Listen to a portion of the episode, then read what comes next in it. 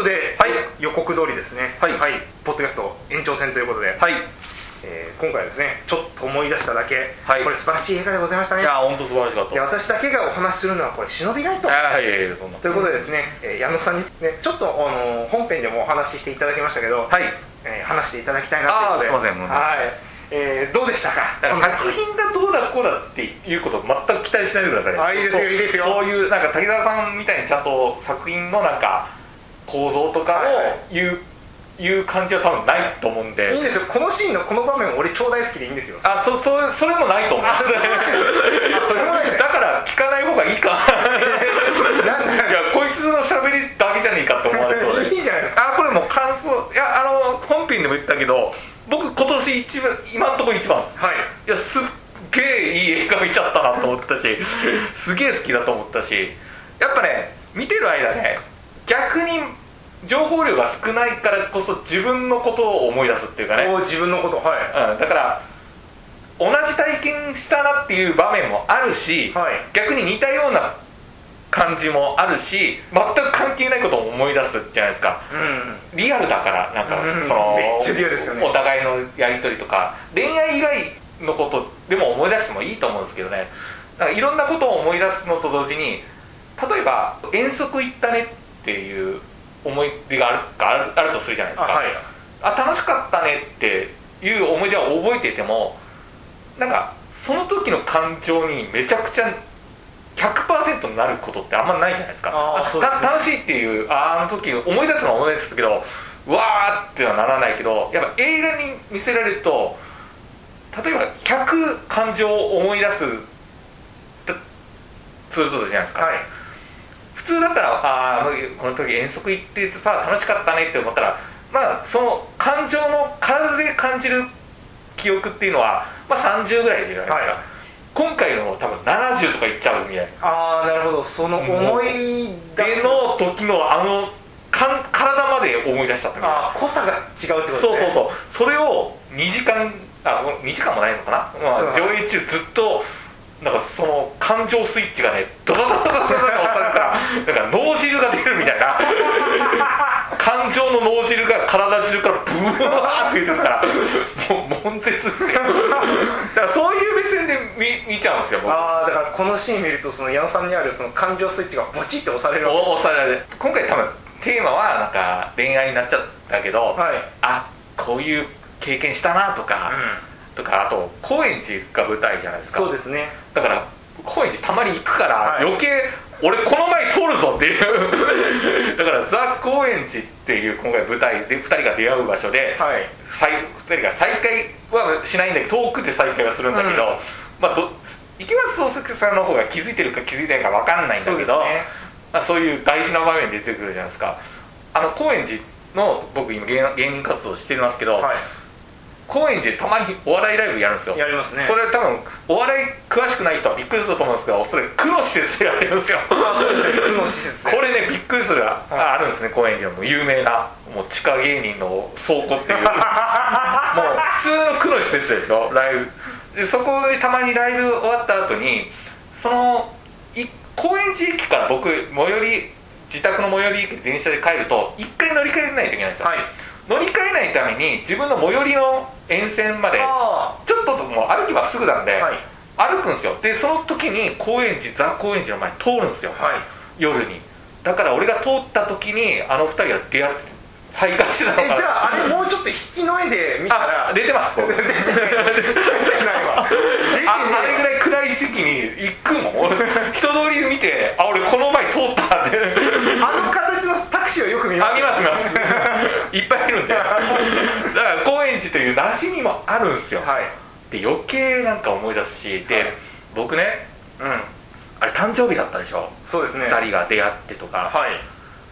一回お付き合いした人となんか一回合コンで出会ってじゃあ2人でデートしましょうみたいな。デートっていうか2人で飲みましょうってなった時の、その日がたまたま僕の誕生日だからそれをそれも思い出しちゃって。奥底にあったのに。おおみたいな。俺もあったわこんな体験とか。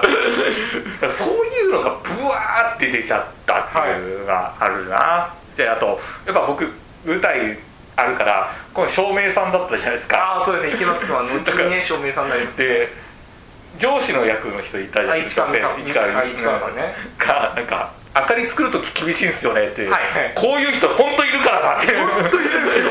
言いますよね。明かりする時すごい厳しい人いるんですよね。他は優しいんですけどあんなふにもっと怖いですけどね。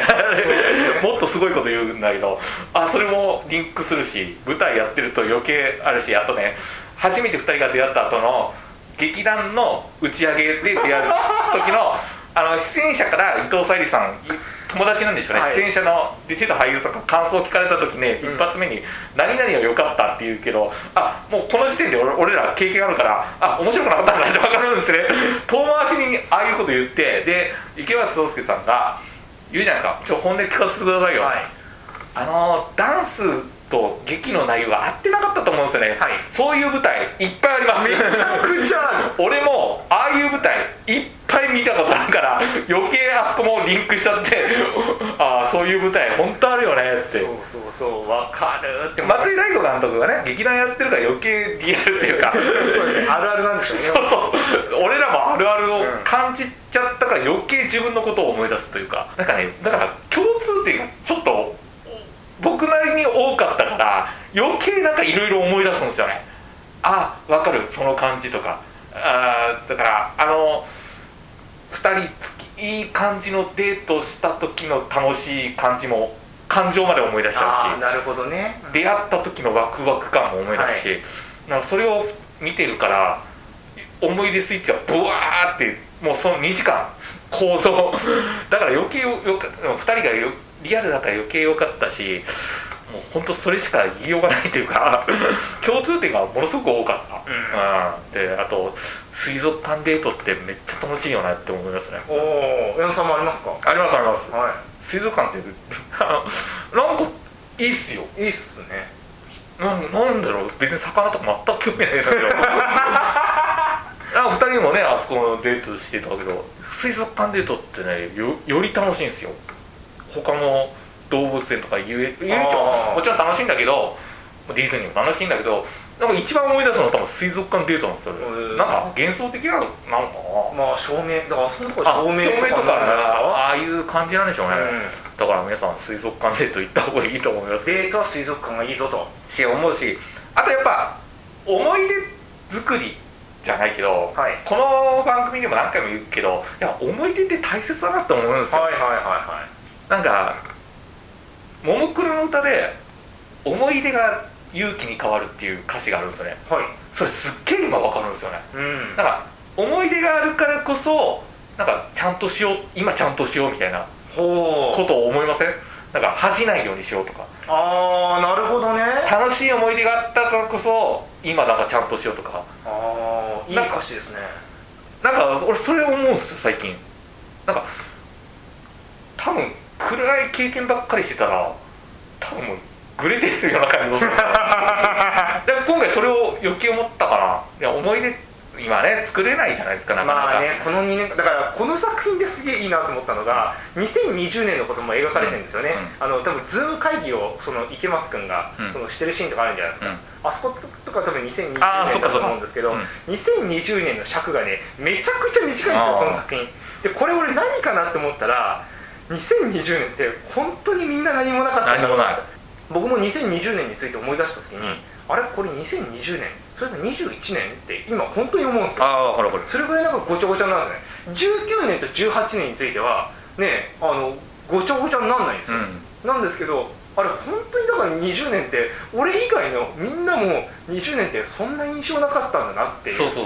だからね思い出ってね別にこれって頑張って作るわけじゃない。思い出って多分人それぞれ違うんですよね、うん。思い出の作り方って。例えば旅行行くことが思い出だけじゃないじゃないですか、旅行好きな人は行った方がいいと思うし。でたまたまに一人で部屋で読書するのが僕好きです。だそれ思い出になるし、そういうのなんかね作った方がいいような感じがするんですね。そういう人それ。もう家でダラダラするのが好きです。それもその人の思い出になるし。なんか旅行行くことは思い出作りではないと思うんですね。僕は外で聞くのがすごく好きだから。だから僕が思うにはなんか変な理由つけてそういうのをややめないでほしいなって思うんですよ。変な理由つけて？例えば本当はディズニー行きたいけど、はい。この年だしとかああそういうことね。世間の感じとかじゃなくて明日仕事だしなんか嫌な仕事をしなか嫌な会社を理由になんかディズニー行かない疲れるしまあ、それも一つの選択肢としてはあるっていう。なんかやりたいことをなんか変な理由つけてなんか変に縛られる。例えば子供がいるしとか。うんうんうんうん。まあいろいろ事情あると思うよ。預ける場所がないとか。なんか思い出は結構積極的に作った方がいいなって改めて思った。まあ、やりたいなって思ったらやった方がそれが思い出に後々なるよ。なるなる。しそれ言ったことによってなんか面白くなかったなと思ったらそれも逆に思い出になるし。うんそうありますよね。だから思い出ない人にはなりたくないなと最近あすっげえ思う。あそうだな。けどそれは確かにそうですよね。しあとやっぱ2020年あんまりなかったじゃないですか、はい。やっぱ思い出してもなんか寂しいんですよね。あそれねすっごいわかる。もったいなかったなって、うん。だから今いろいろ感染症対策しながらやってますよ。うそれはした方がいいなって改めて今回ちょっと思い出しただけ見て思ったしであの二人が多分今後もまた前に進んでいくような感じもするし。んああそれこそだから今矢野さんおっしゃっていただいたその思い出が本当にだから推進力になるわけですよ。あそうそうそう。人生の中で。うんそれはうん。めちゃめちゃあるしそれはなんか思ったねいろいろ。ああそれもだから最後ね朝焼けを見つめる照夫と、うん。えーだから陽がまさに2人とも朝焼け見つめてますけどああれはだからちょっと思い出したからこそ要はそのね日、まあ、翌日とかもそうでしょうけど、まあ、推進力になるってことですよね。うんそうそう。うん。だから多分2人がストーカーにはならないと思うし。ストーカーにはなるなそうなんか執着して思い出してなんか変な事件今いっぱいあるじゃないですか、例えばよくニュースで嫌なんだけどこう元交際相手がっていうパターンめちゃめちゃ多いじゃないですか。だから変なリベンジャーズにはならないってことですよね、うんしなんか悪い方にはいかないようんうな感じがするしだからおいい思い出悪い思い出も結構受け止め方次第では執着しせずになんかいいなんか変換してほしいなって思いましたね確かにだからその話こうい今ね話してて思ったのが今結構やり直しが結構ブームじゃないですか、うん。東京リベンジャーズ含めあてなんかあの過去に戻ってやり直し的なこと多いですけど、この作品って過去を振り返ってるけどそれに対して後悔もしてなければなんか昔のことをねやり直そうっていう感じないですよね。ないないあのない二人うんなんか。人生歩んでて、ああなんかあーでもしかしたら恋しくはななるけどまあ、うんまあ、それでも今の生活大切にしようとかうんは思うからいや思い出やっぱマジ作った方がだから修学旅行行けないとうんまかあ、そうですね。なんか学校でも喋っちゃいけないってちょっと俺はかわいそうかわいそうっていう表現はダメなんだけどなんかまあしょうがないよねっていう一言で済ますのはちょっと酷だなとは思うんですよね。確かにそうですね。私も学校時代そんなに思い出ないですけど、うん。修学旅行はね確かに本当いい思い出というか、うん。やっぱ思いそんそうそうそう、し、うん。まあなないんでないなりにもう読書する一人でいる時間がすごく好きです。それ絶対した方がいいと思うし、うん。それで思い出になってる人もいると思うけど今その修学旅行に行く行かないっていう選択肢がないっていうかうんうん。行かないっていう選択肢だけになってるのはちょっとかわいそう、うん。まああんまり学生さんにかわいそうかわいそうばっかり言うのもちょっとね、うん。あのー。し今しょうがないよね。はい。って今済ませてるじゃないですか。そこもっとなんかもう結構重大だぞだからと思い出に対して結構軽く扱そうそうそうわれてるあるっていう。ことある特に日本はそう思う。うなんかね頑張って働いて、まあ、そのそれもあるんだけど思い出作りっていうのがね娯楽ある意味娯楽じゃないですか。無駄じゃないですか。え男女が付き合うこと自体は多分無もう正直言うと無駄じゃないですか。あの生殖行動とか 生きていく上で。付き合わなくてもいいんだけどえ無駄なことほどちょっと面白かったりもするんだよな。うんなるほどね。うんなんかそういう思い出もっと大切にしたらいいんじゃねえ？とは思うけどな。ああなるほどなるほど。面白いですねそのなんか視点は。うん。あそそれを今回よより思いましたね、うん。やっぱ思い出っていいよな。悲しいけ悲しいまあ、別れるっていうのもあるけどね。まあね結論としてね、うん。あのーその2人としてはだからそのままねいい方向でいけば幸せだったかもしれないし、だからこそ映画見てなんか肯定し肯定はしてないのかもしれないけどちょっとなんかいいなって思えるのは映画の力なんだよそうですね。映画っていう役割。うん。やっぱりみんなはみんなねその例えばその後悔の念っていうことですよねっていうのに結構やっぱり縛られてるっていう人も多分いらっしゃるとは思うんですけどなんかねそういうところをこうそうだね。なんかほほほ解きほぐしてくれるような作品ですよね、うん、だから思い出作っといてよ作れてよかったなとは思いましたけど。うんだからこそ例えば山田さんねあのこういう作品ね今回の作品見た時に、もう勝手にそのオフってたなはずのじあのスイッチがババババババーってそうそうう。わーうわーって。そうあの時のうわーうわー楽しかったあーあーみたいな。けど同時に楽しかったと同時に傷ついたこともたくさんあるみたいな嫌な気持ちになったこともある。けどそれも含めてね全部そう。そうそれが面白いんですよ。だからもしかしたら俺学生の時に何も経験してないで見ちゃうと、うんうん。なんでななんで男女のイチャイチャ見なきゃいけないんだろうと。いやだからね本当この映画ねやっぱ見てる人にの経験値にすごい左右されるあ作品だなと思ったんですよ、うん。だからなくていうかなでだから恋愛してなくても全然いいと思う、うん。うんたまたまこれ恋愛を軸に描いそうですね。あとだからこの映画見て恋愛よりも例えば夢に挫折したっていう人のところにそうそうそうそう。めちゃくちゃ共感する人もいると思うん。ですよねうん。夢叶っちゃった人もいるしね。うん。そうじゃなくて例えばその自分がそのねあのテレオのことを好きだったダンス、あの女の子いるじゃないですか、後輩の女の子の位置かもしれないしまた尾崎世界観的なポジションの人もいるかもしれないしってことですよね。だからお思い出って結構、まあ、人から受けたやつを、まあ、それも思い出になるんだけど意外とね自分から動いた方が思い出になりやすいうん。な感じがする、自分が好きなものとか人からえーちょっと無理やり連れて行かれて逆に面白い方もそれあーありますね。は思い出になるけど、うん。な何かしら最終的には自分からアクションを起こさないと作れないなとは最近思うし意外と大切だと思うんだよなっていうことをちょっと思い出しただけです。い。いいおしまいですね、はい。い、い下げですね。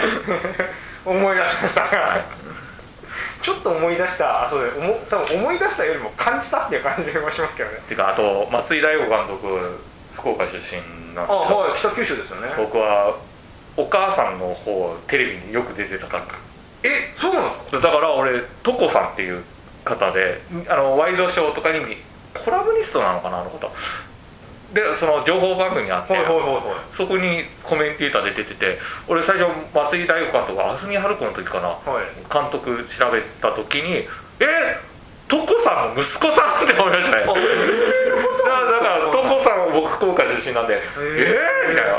俺の中では松井監督はそうトコさんお母さんの方をよく知ってんだという。へえそういうつながりありました、ね、初めて知りました。トコさんローカル有名ローカルタレント。有名タレントさんとコラムニストで、わいその情報番組のコメンテーターを月曜週1とかのへー。トコさん面白い人へでー。だから聞いた時俺の中では松井監督はトコさんの息子さんなんですよ。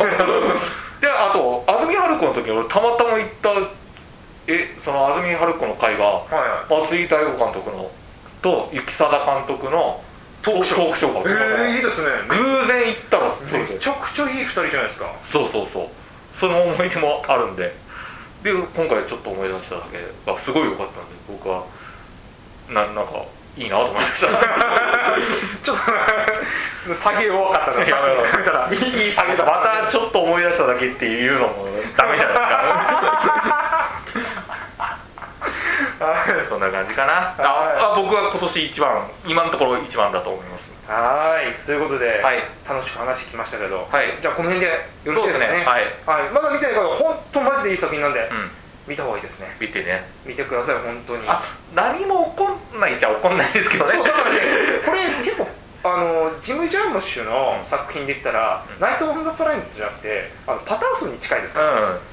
パトーさんパターソンぐらい何にも起きないですから、うん。パタからみたいなね、でもいいっすよ。めちゃめちゃいい。めちゃくちゃいいんで。はい。はい。ありがとうございました。はい、ということで、えーおしまいでございます。またね、えー来月の3、えー4月号も、うん。はい、聞いてください。それでは、さよなら。ありがとうございました